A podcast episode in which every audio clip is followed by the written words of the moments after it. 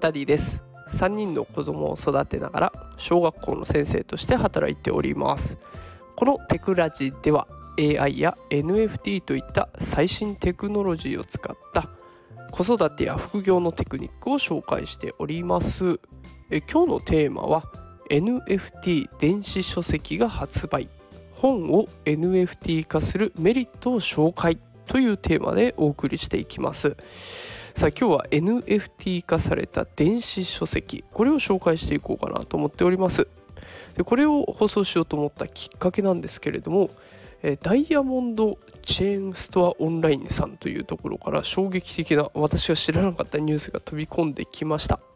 で早川書房というところが NFT 電子書籍を販売し始めたというニュースなんですね。この NFT 電子書籍紙の書籍でもなく電子書籍でもない。NFT 電子書籍。これが発売されましたのでまあ今日はねこれらの違いを紹介していこうかなと思っております。さあそれでは早速本題に移っていきます。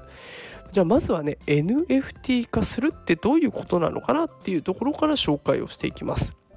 NFT にすると本を所有していることを証明することができるようになるんですね。NFT が有名になったきっかけの一つに Twitter の創業者が初めてツイートした内容が3億円を超える高値で売れたっていうところが挙げられます。ね、もうツイートの内容なんて正直言えばただのテキストですよ。もうコピーすれば誰でも同じ文章が打てる。でもそれが Twitter ター創業者が打ったんだよとか初めてのツイートだったんだよっていうことがね証明されたのでこれで高値になったということなんですね。所有権を明らかにするっていうのはこ証拠として残るだけじゃなくてブランドにもなると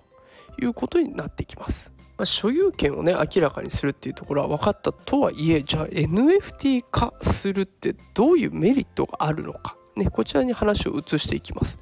もうわざわざ本を NFT にしてるんですよ。もう複雑なもの、ね、なんだよ NFT っていう世界の中でわざわざやってるので、やっぱりね、それなりのメリットがあるんです。メリットは2つ。1つ目は作者を応援できること。2つ目がコストが抑えられるということ。1つずつ紹介をしていきます。1つ目、作者を応援できる。これについては、例えばあなたが買った本をメルカリで売ったとしましょう。でこれが二次流通と言われるやつですね。中古で売り買いされるというところが二次流通と言われるものなんですけれども、まあ、メルカリで売って売れたとしたらそこで得たお金はあなたのものになる。これ当然の流れですよね。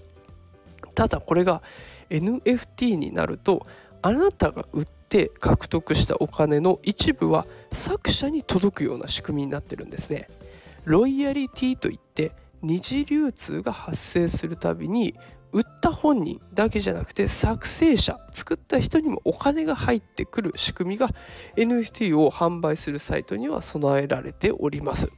でこれだったらお気に入りの作者を応援できて、まあ、例えばねこの続編読みたいなってなったらその作者の応援もお金でできてるわけだから生活のゆとりができてもしかしたら続編が読めるかもしれないし全く新しい面白い作品が読めるようになるかもしれないと、まあ、投げ銭に投げ銭みたいなものですよね。こうお金を通して作者を応援することができるというものになっております。さあ続いてメリットの2つ目。コストが抑えられる。これは私があの先ほど紹介したダイヤモンドチェーンチェーンストアオンラインさんの記事で初めて知ったんですけれどもどうやら紙の書籍にプラスしておまけをつけようとするとすごくコストがかかってしまうらしいんですね。で今回紹介している NFT 書籍ってどうやら動画とか音声のおまけがつくようなんです。でこれを同じ紙の書籍でこれと同じことをね紙の書籍でしようとすると出版の際に動画分のコスト音声分のコストっていうコストがどんどんどんどんかかっていって出版社の方がリスクを取らないといけなくなっちゃう。ね、そうなってくると出版社の方も本を出版することをためらっちゃう。これは当然ですよね。お金がいっぱいかかっちゃうんですから。その分売らないといけない。売れるかどうかはわからないという状況です。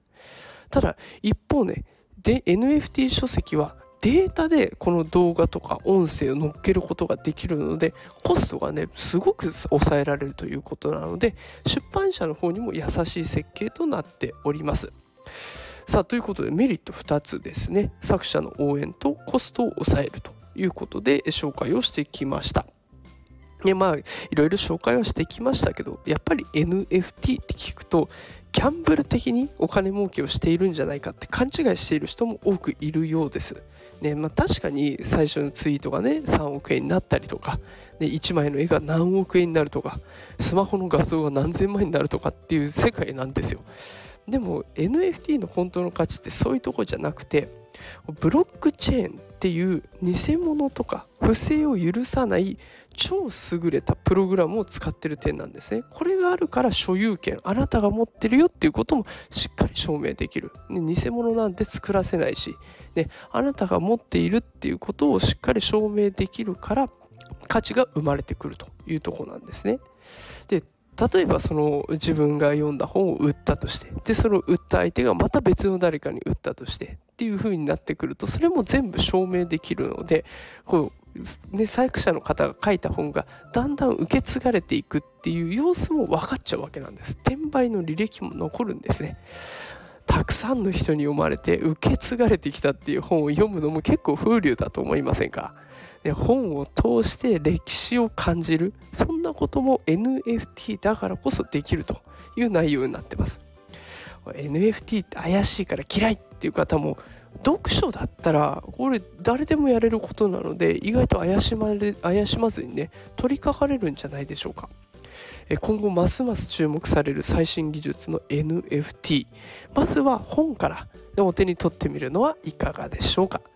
さあということで今日は NFT の電子書籍について紹介をしていきました、えー、もしこの放送が気に入っていただけた方はいいねとかフォローしてくれると嬉しいです、えー、毎日夕方5時から放送しておりますのでぜひまた明日お会いしましょう。それでは働くパパママを応援するダディがお送りしました。それではまた明日。さよなら。